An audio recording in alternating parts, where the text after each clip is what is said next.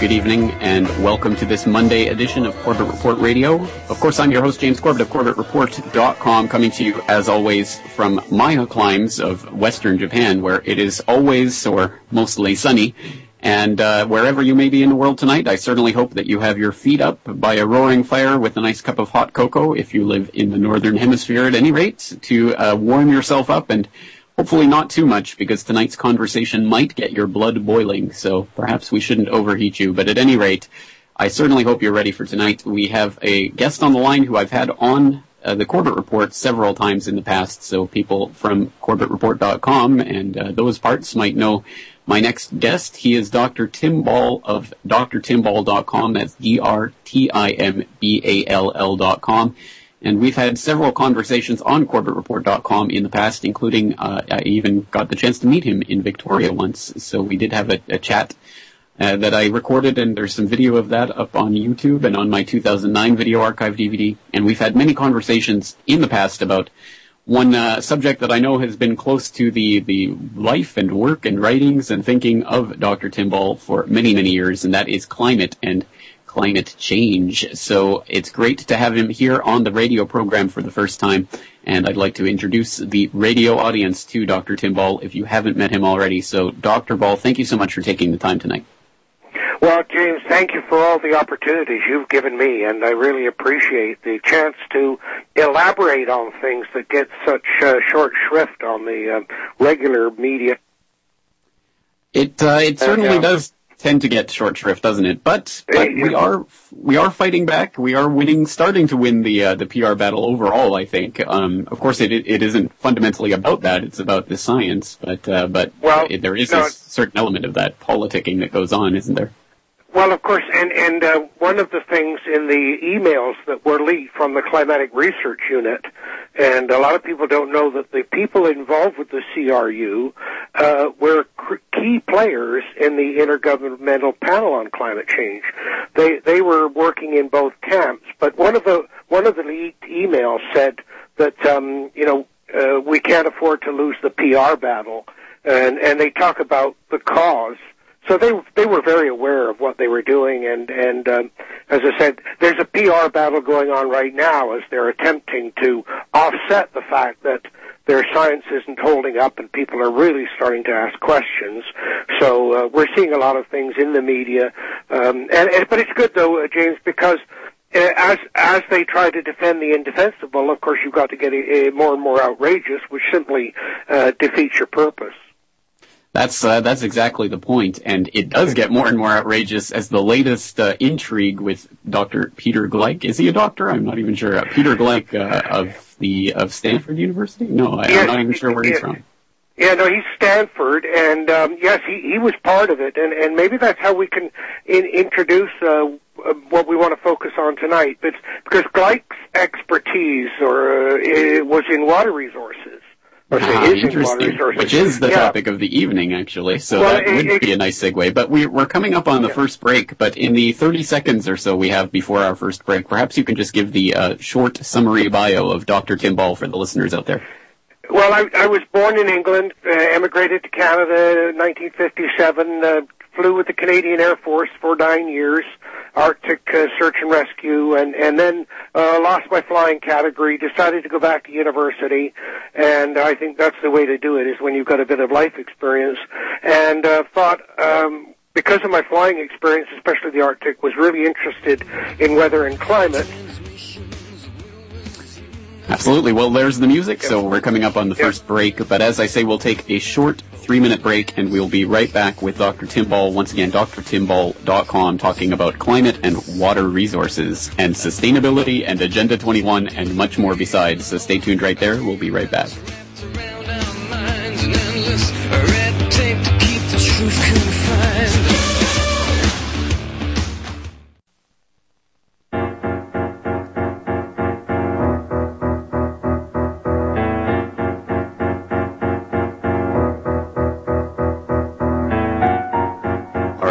Back, friends. We are here on Corbett Report Radio here on the 27th of February 2012 and the 28th for me here across the date line in Japan. And tonight we're talking to Dr. Tim Ball of drtimball.com. Once again, that's D-R-T-I-M-B-A-L-L.com, where you can go to find all of the voluminous writings that Dr. Tim Ball has done in the past and links to some of the books and things that he's been involved with. But uh, Dr. Ball, let's start broaching tonight's conversation, climate change and water resources and sustainability and some of those big issues.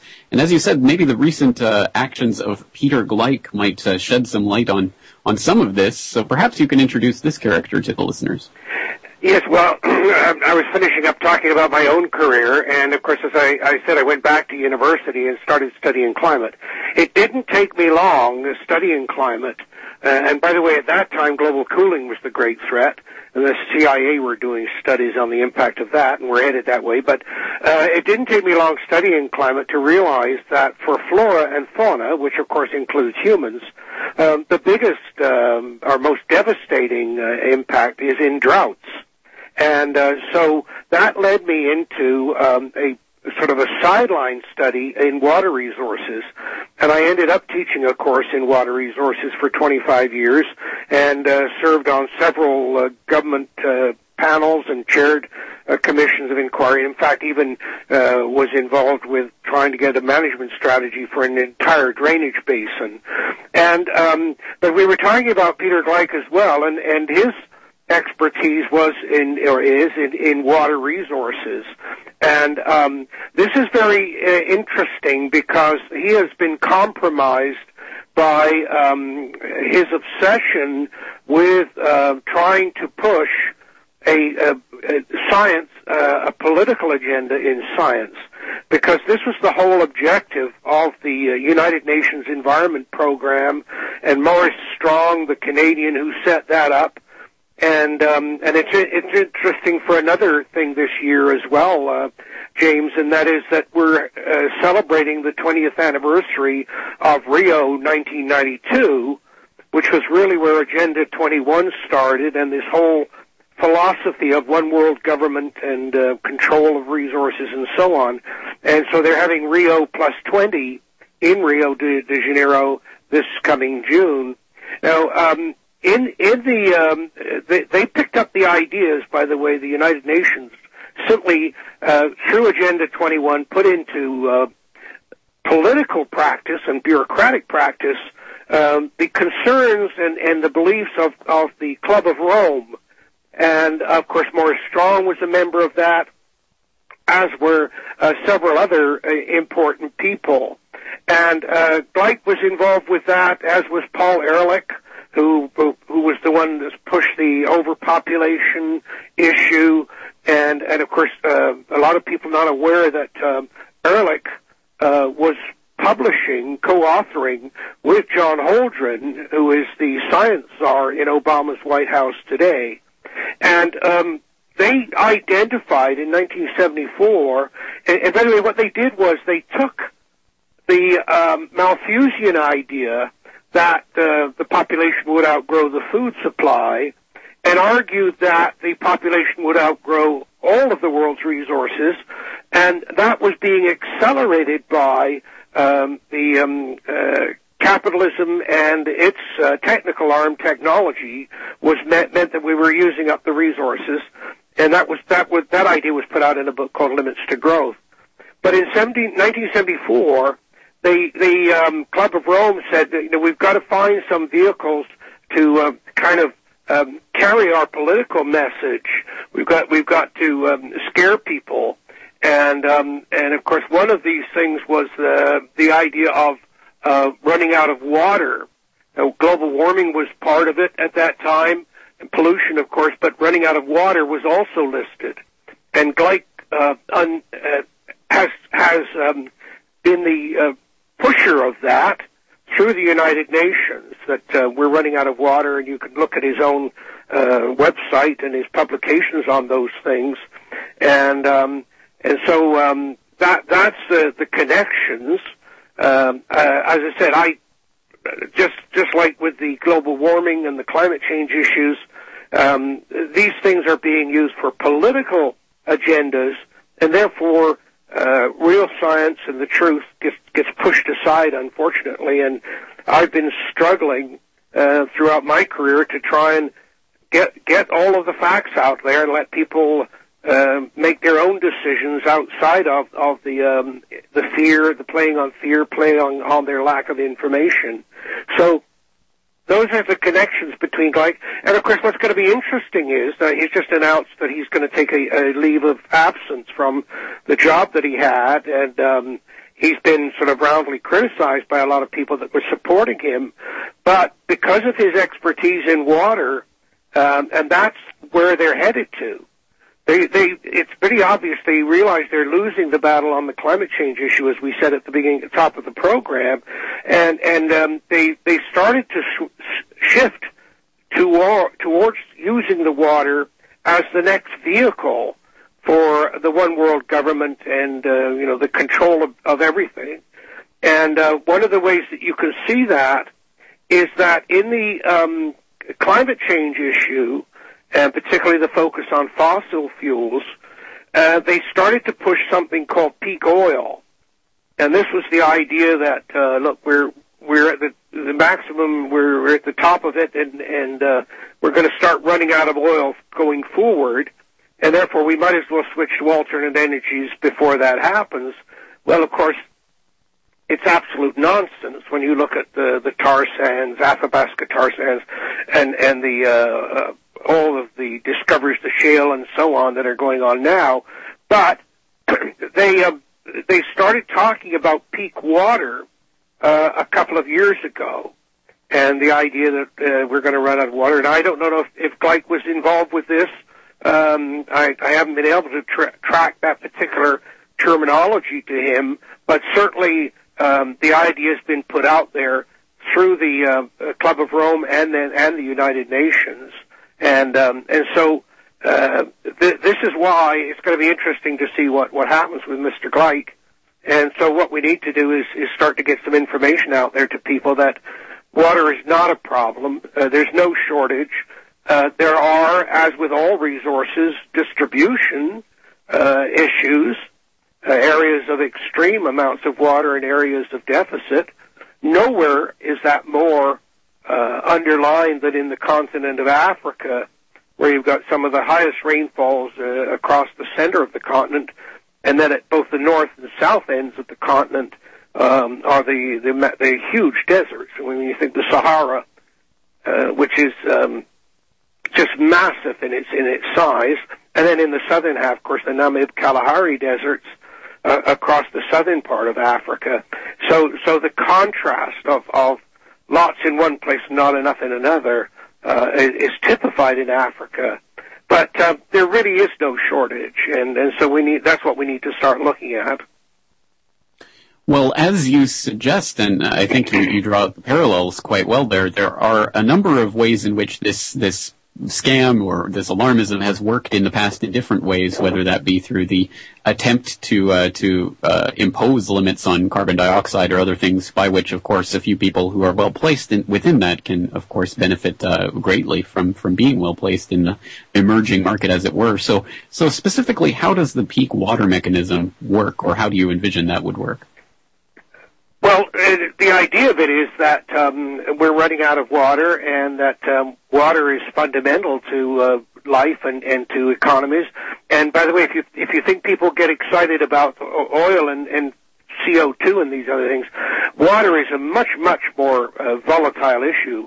And I, I can say that having chaired public hearings on water issues, where people have literally threatened to shoot each other.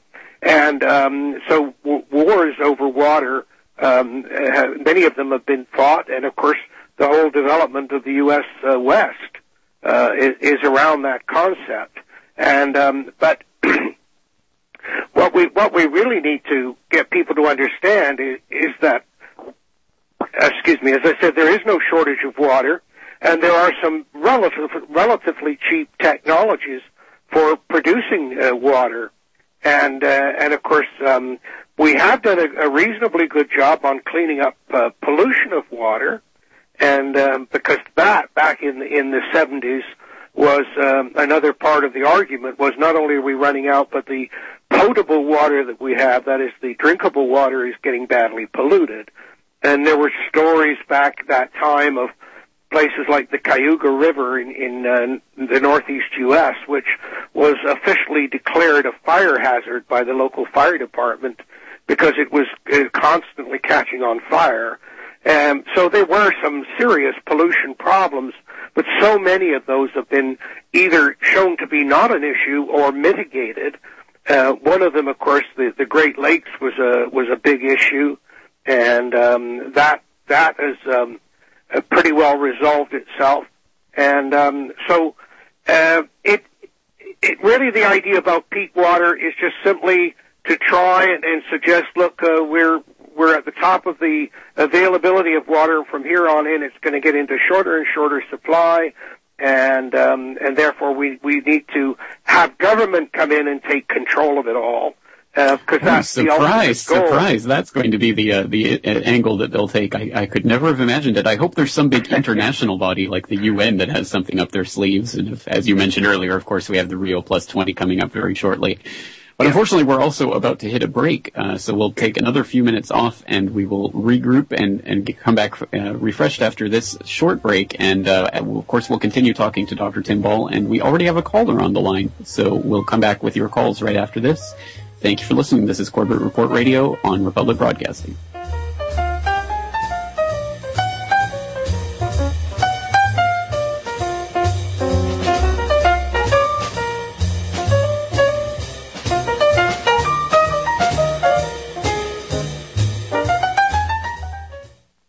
Matter how hard you try, you can't stop us now.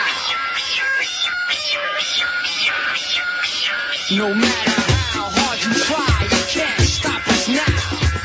Right, we're back here on Corbett Report Radio, friends, and tonight we're talking to Dr. Tim Ball of drtimball.com about climate change and water resource management and sustainable development and many other things besides.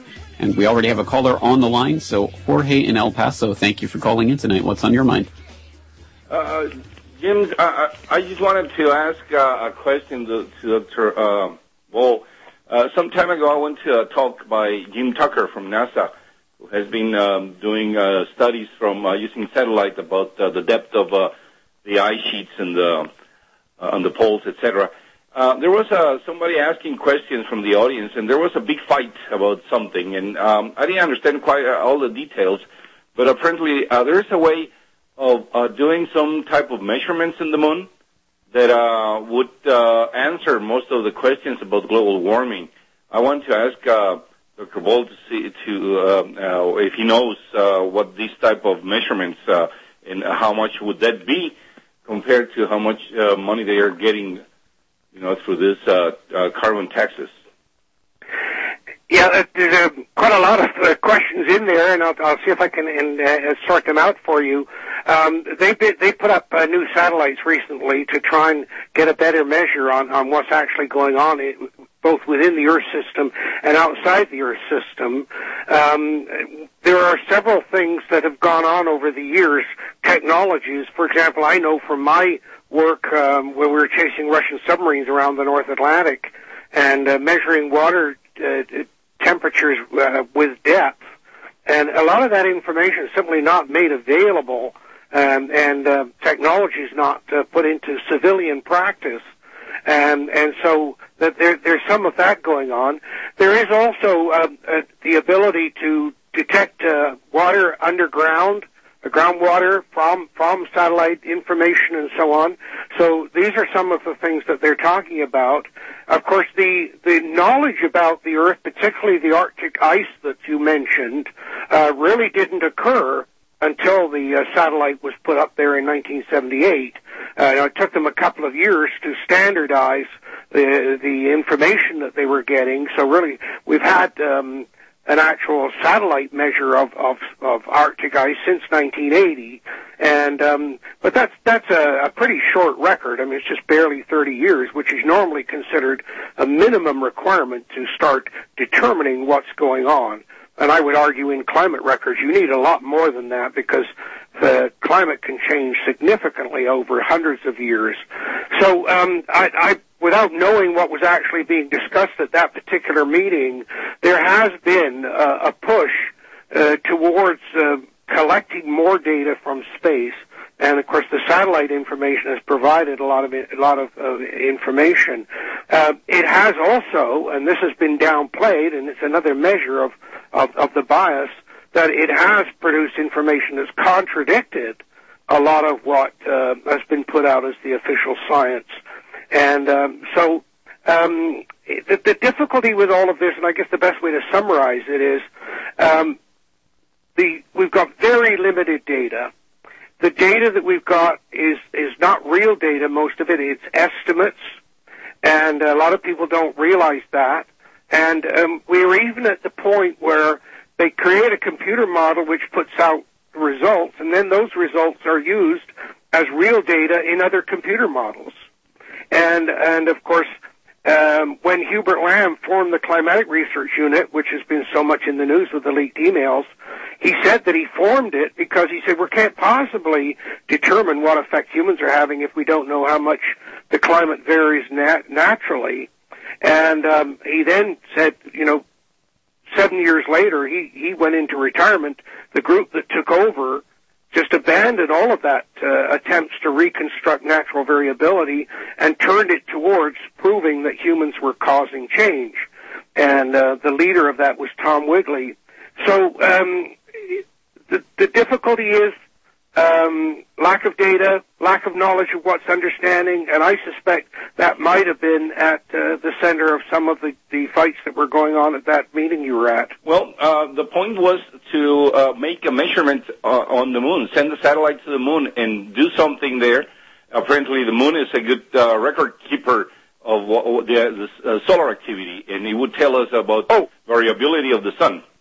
okay, that, that's a different issue. Yes um, one of the things that uh, we, we need to determine is how much the sun varies over time, and um, we can we can do that uh, with some measures on Earth. You know, the carbon 14, carbon 12, and those sorts of ratios.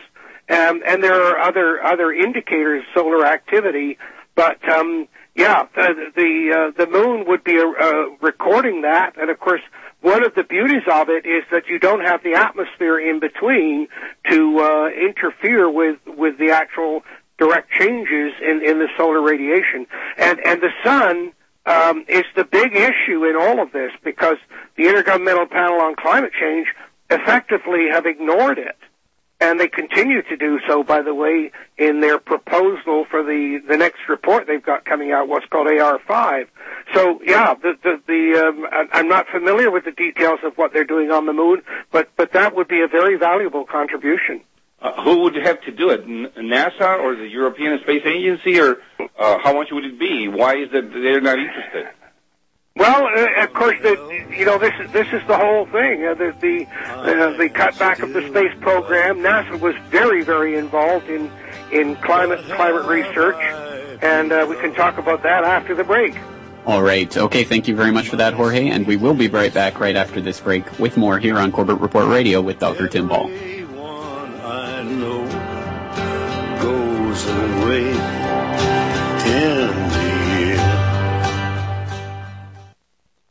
You're listening to the Republic Broadcasting Network.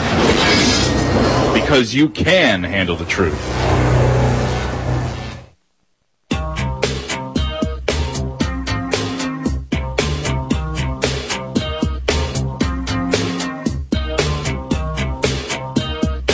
Welcome back to the program, friends. It is Corbett Report Radio, and we are here tonight with Dr. Tim Ball of drtimball.com talking about climate change and re- water resource management and sustainable development in Rio Plus 20 and many other things besides. Uh, anything you'd like to add to the discussion that we were having before that break, Dr. Ball?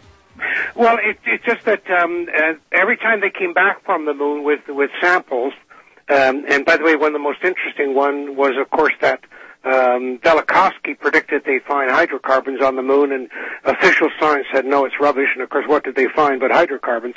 But they also brought core samples back, and those were used to um, reconstruct the uh, uh, the solar pattern. The regolith, uh, the, the, which is the debris on the surface of the moon, uh, provides a very good source of that. So th- that was one of the things that was done. But there there are other things going on. But Jorge's um, comment about uh, who's going to do this, of course, is very, very much to the point.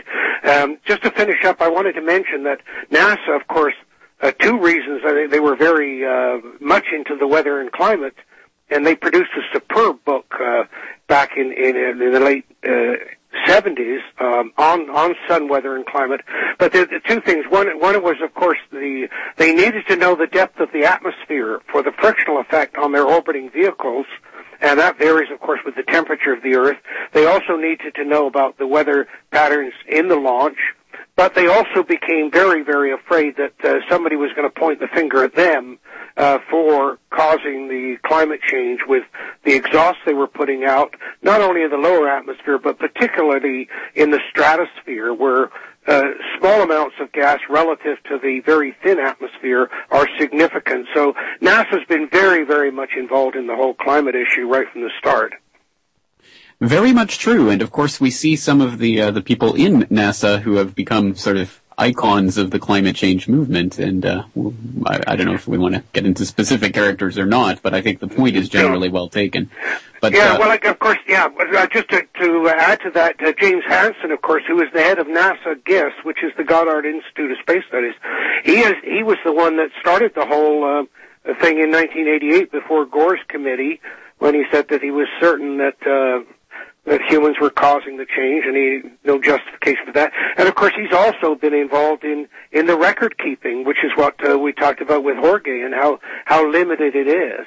But uh, yeah, we, we there there are many many people that uh, need to be held to account Indeed. Well, let's get back to the water issue because it is one that it obviously strikes so close to home for, for everyone in the world who, of course, does require water to live. And we have really seen a coordinated effort in recent years to convince us that there are a greater amounts of, uh, of flooding events and conversely drought events. And uh, specifically, we've seen lots of uh, dire warnings about running out of water in Australia and other such places. But uh, perhaps you can speak to the, the situation and whether there really is a dearth of water uh, available to us.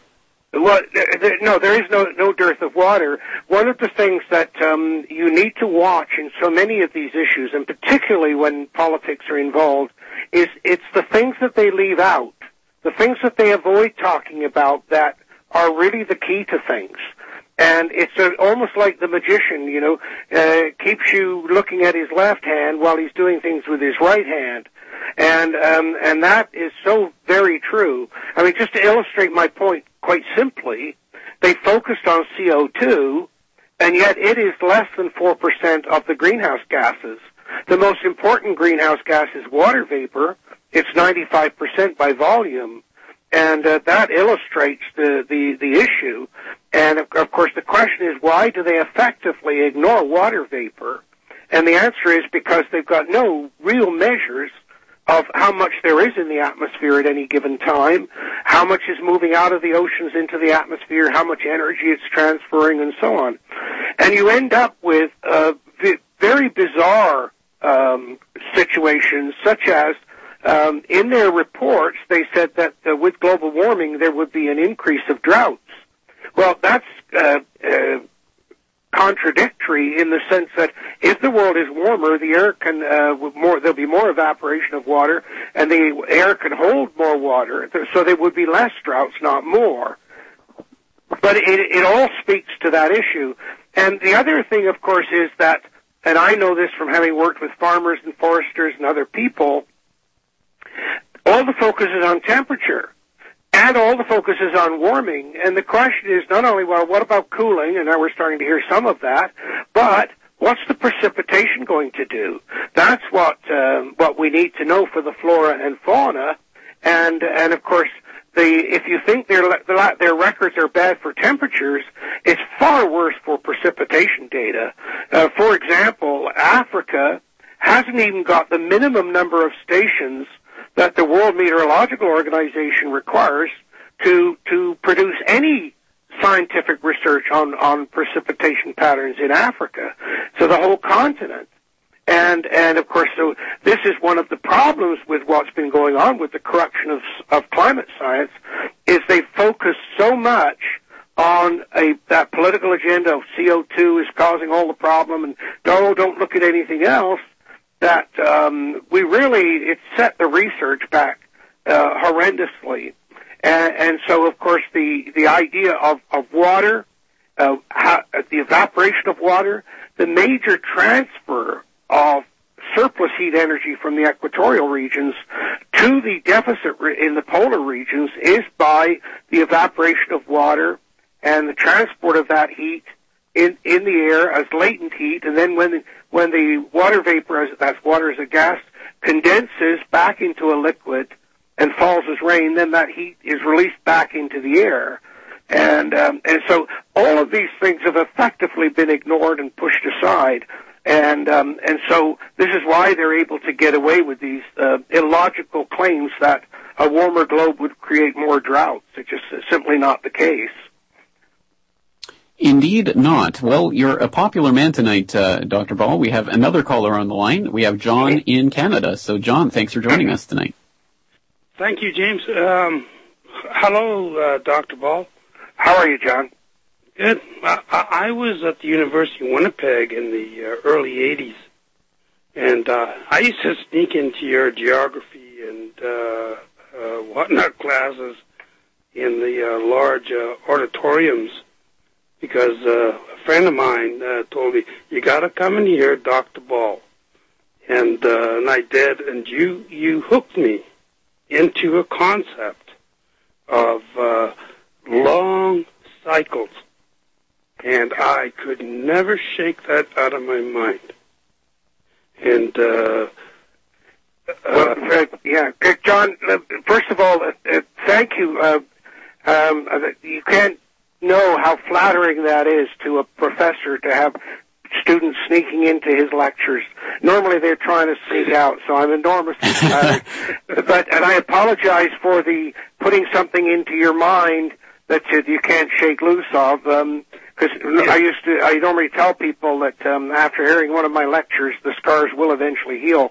But to, to get to your major point, uh, John, um, is that um, uh, this the idea of cycles was a big debate at that time, and of course it's it's pushed to the side right now, but should be discussed. So I'm glad you called about it. Um, at, there was a thing called the Milankovitch cycle, which was the idea of changes in the Sun-Earth relationships. That is, the orbit of the Earth changing, the tilt of the Earth changing, and so on. Mm-hmm. And it, it's now pretty widely accepted that that is a major cause of long-term temperature change on the Earth. Uh, but at that time, um, it, it, wasn't accepted. And um, and of course, in the 1990s, uh, the Soviets, as they were then, and, and I had worked with some of them, were doing some first-class um, climate research, as were the Chinese, and I'd worked with them as well. But they believe that that um, the, there are cycles, um, but there are so many of them, and they're so interwoven and overlapping that until you get a really good idea of what's going on, you can't separate them out. But um, certainly the Milankovitch cycle, which is now pretty well accepted by everybody, um, explains. Well, well, well there, there are different lengths of them, John. The the orbit of the Earth around the Sun is about a ninety to a hundred thousand year cycle. But mm-hmm. but you got to remember that sounds like a long time. But that that's going from almost circular orbit to extreme ellipse and back to circular again. So it's a complete uh, pattern. Right now we're close to circular. 20,000 years ago we were much more elliptical and of course that affects the climate. The tilt of the Earth is, is about a, a 40,000 year cycle. Um, and that is from a, a maximum of 24.4 to a minimum of 21.8 and back again. And then there's another thing called the precession of the equinox that is on a 19,000 year cycle, so that the um, the date on which the uh, solstices occur uh, will change through uh, you know, completely over 19,000 years. So midsummer's day now, 19,000 years from now, now will be midwinter's day. And uh, so Milankovitch um, worked all of this out, and as I said, it, it, it, it's now generally accepted. But those are the sorts of cycles. And by the way, and I'm glad you brought this up, John, because in the computer models that they use for the Intergovernmental Panel on Climate Change, they do not include the Milankovitch cycles in those models. Now, there are computer models that do include Milankovitch, but they argue that, oh, well, we're only talking about 50 to 100 years of weather, so we don't, that's too long a cycle. But if you know that the orbit of the Earth changes every single year, and the tilt changes every single year, then 50 to 100 years, it does become significant. So this is an example of what uh, we've been talking about in the program.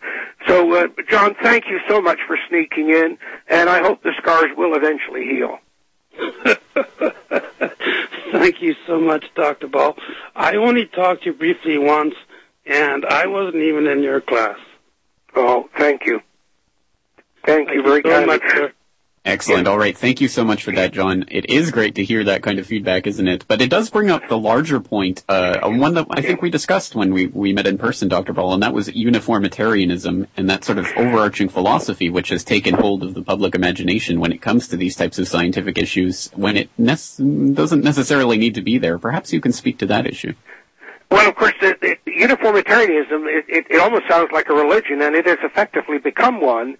It's the idea that change is very gradual over long periods of time, and it was uh, developed by the um, Scottish uh, philosopher and geographer and geologist uh, Playfair, and of course it was done in conjunction with um, Lyell, the geologist that influenced uh, Darwin so much. And of course, um, it got built into the whole uh, Western scientific view of the world that changes very gradual over long periods of time. Um, that uh, was starting to be challenged again about that 1990s that I talked about earlier with the cycles uh, coming in um, because um, uh, they they started to suggest that maybe chaos theory uh, was was uh, the way that the Earth system worked. But um, uh, the majority of people still think that change is very gradual over long periods of time. And in, in fact, it's not true at all. The reality is that change is dramatic and in relatively short orders of time. And, and so what this has allowed them to do is to suggest that any change that seems sudden or dramatic is not natural. And uh, yet, when you look at a, a longer period of record, we talked earlier about how 30 years was totally inadequate. Um, you um, uh, you see that, as I said, sudden and dramatic changes occurring all the time. Uh, what's remarkable about the Earth system, of course, is the buffers that it has built in, its resilience to absorb these changes, but nonetheless they do occur. And uh, so that that's part of what's underlying uh, the exploitation of today. So they can show you a natural event, and uh, because it ha- you haven't heard about it before, or it hasn't shown uh, shown up for a thousand years, they can argue that it, therefore it's unnatural. Therefore, it must be something humans are doing. And could that also be used in this uh, water management uh, paradigm that they're trying to build up? Oh, absolutely. Uh, you, know, uh, you, you're starting to hear stories. Uh, whenever there's a uh, a story, it, it's a drought. They all say, "Oh, this is the worst drought since." And um, but of course, uh, a lot of the times they're they're almost laughable. You know, they say this is the worst drought in 30 years. Well, yeah, hello. Um, and and when you one of the things you're going to start hearing is that um, we're they're already pushing it a little bit. But the droughts that occurred a thousand years ago in parts of the world, when the world was much warmer, in what was called the medieval uh, warm period, um, the droughts that um, seriously affected civilizations, the American Southwest, for example, um, and other parts of the world, the Mayan, Inca, the imp- influences of that on civilizations, because of course water is is critical to civilizations and um, and so you you can see the pattern of droughts around the world, and and of course the the, the variation in the degree of the drought is is uh, remarkable over the course of history. Well, that that's exactly right. But again, it goes back to the fundamental point that so few people are versed in that history or even aware of what history means in this context and think of 30 years as a representative sample of history when we're talking about geological processes. Yeah, and, and you know, it, it, it depends a lot upon what you do. I mean, it, it's very interesting, a study done amongst farmers in the U.S. And when it came to temperature, uh, going back over the years, uh, they could remember the very hot years or the very cold years, uh, but that generally they didn't have a good memory. But when it came to precipitation, they could remember every year. And of course, that's because it was so critical to them. And uh, so people tend to notice the things that um, um, are important to them. But the other thing is that you can you can live in a world not be aware of something, and then somebody points it out to you, and you say, "Oh my goodness." We've all experienced this, where you're introduced to somebody, and it seems like um, you know, every time after that you you see them. They were always there. They were just not part of your world. Well, what's going on now, of course, is every single weather event that occurs, and and it's it's, it's amplified by the media. I mean, look, you, you watch the media, television, Fox News have extreme weather. Well, no, it isn't. It's normal weather, not extreme. It, it just puts the wrong spin on the whole thing. It's like, oh, the hurricane. Well, yeah, hurricanes are normal.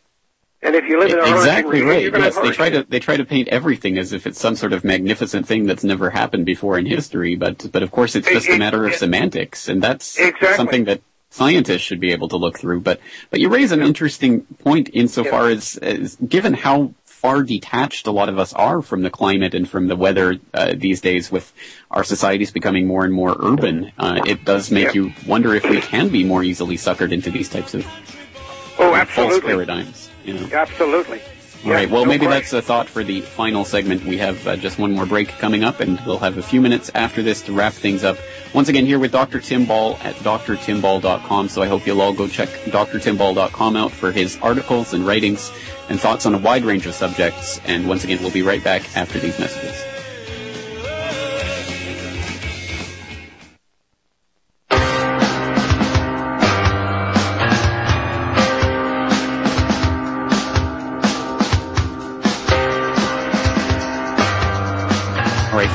Back here on Corbett Report Radio for the final few minutes of tonight's broadcast. And once again, we've been talking to Dr. Tim Ball of drtimball dot com. So, Dr. Ball, just in the final few minutes here, wrapping things up, we are facing the Rio Plus 20 conference coming up uh, later this year. So perhaps we can talk a little bit about what you expect to come in the near future regarding this unfolding agenda. Well, I, I think what you'll see is, is as I said, a, a, a gradual uh, shift away from the climate issue. Um, they realize, and you see some of the people already uh, jumping off that sinking ship, and and of course then they will re- re- recall or bring forward the water issue. Um, I, I got a quote here from Mark de Brul, who was a member of the uh, Club of Rome. In 2008, he said, "Is is water an issue with this?" Con-? He was asked, "Is water an issue with this consultation process and the general program of the Club of Rome?" He replied, "Resources include water by definition." We have within the club very distinguished members who already years ago draw our attention on the problem of water. And, and of course, all of those things have been transferred into uh, the uh, Agenda 21. And the thing to watch with the Agenda 21 um, is that they wrote out a set of principles, and Principle 15, uh, which is worth is the one to really look at, because it uh, is really putting into a bureaucratic rule um, the precautionary principle because basically what it says is, look, you, you don't need um, uh, any science or any evidence. All you need is is a potential threat to the environment to act, and uh, so uh, that that's the, um, the the frightening part about it. And I think that you'll see water being brought forward more and more as an issue at that particular conference. And um, and as I said, what what we need to do is to get people informed about what's going on. And we didn't get a, t- a chance to talk about uh, some of the places where these ideas have been being put into practice. Uh, that was um, the NAFTA, the North American Free Trade Agreement, uh, was was all about water. We already had 80% free trade between the two countries, Canada and the U.S. Um, and uh, and of course Mexico at the southern end of that, but, but between Canada and the U.S., we had 80% free trade. So the question was, what was left to trade? And when you learn that the two negotiators, the chief negotiators for the free trade between Canada and the U.S., one was Simon Reisman for Canada, and he had uh, worked under contract to um, the Grand Canal Company, which is a company that is planning to dam up James Bay, pump out the saline water, and fill it with fresh, and then pump that south through the Chicago River and into the American Midwest.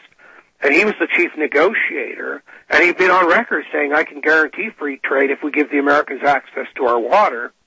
On the American side, the, the negotiator was Clayton Yeutter, who had been the Secretary of Agriculture under uh, Ronald Reagan, but he had done a doctoral thesis on the need for a continental water policy.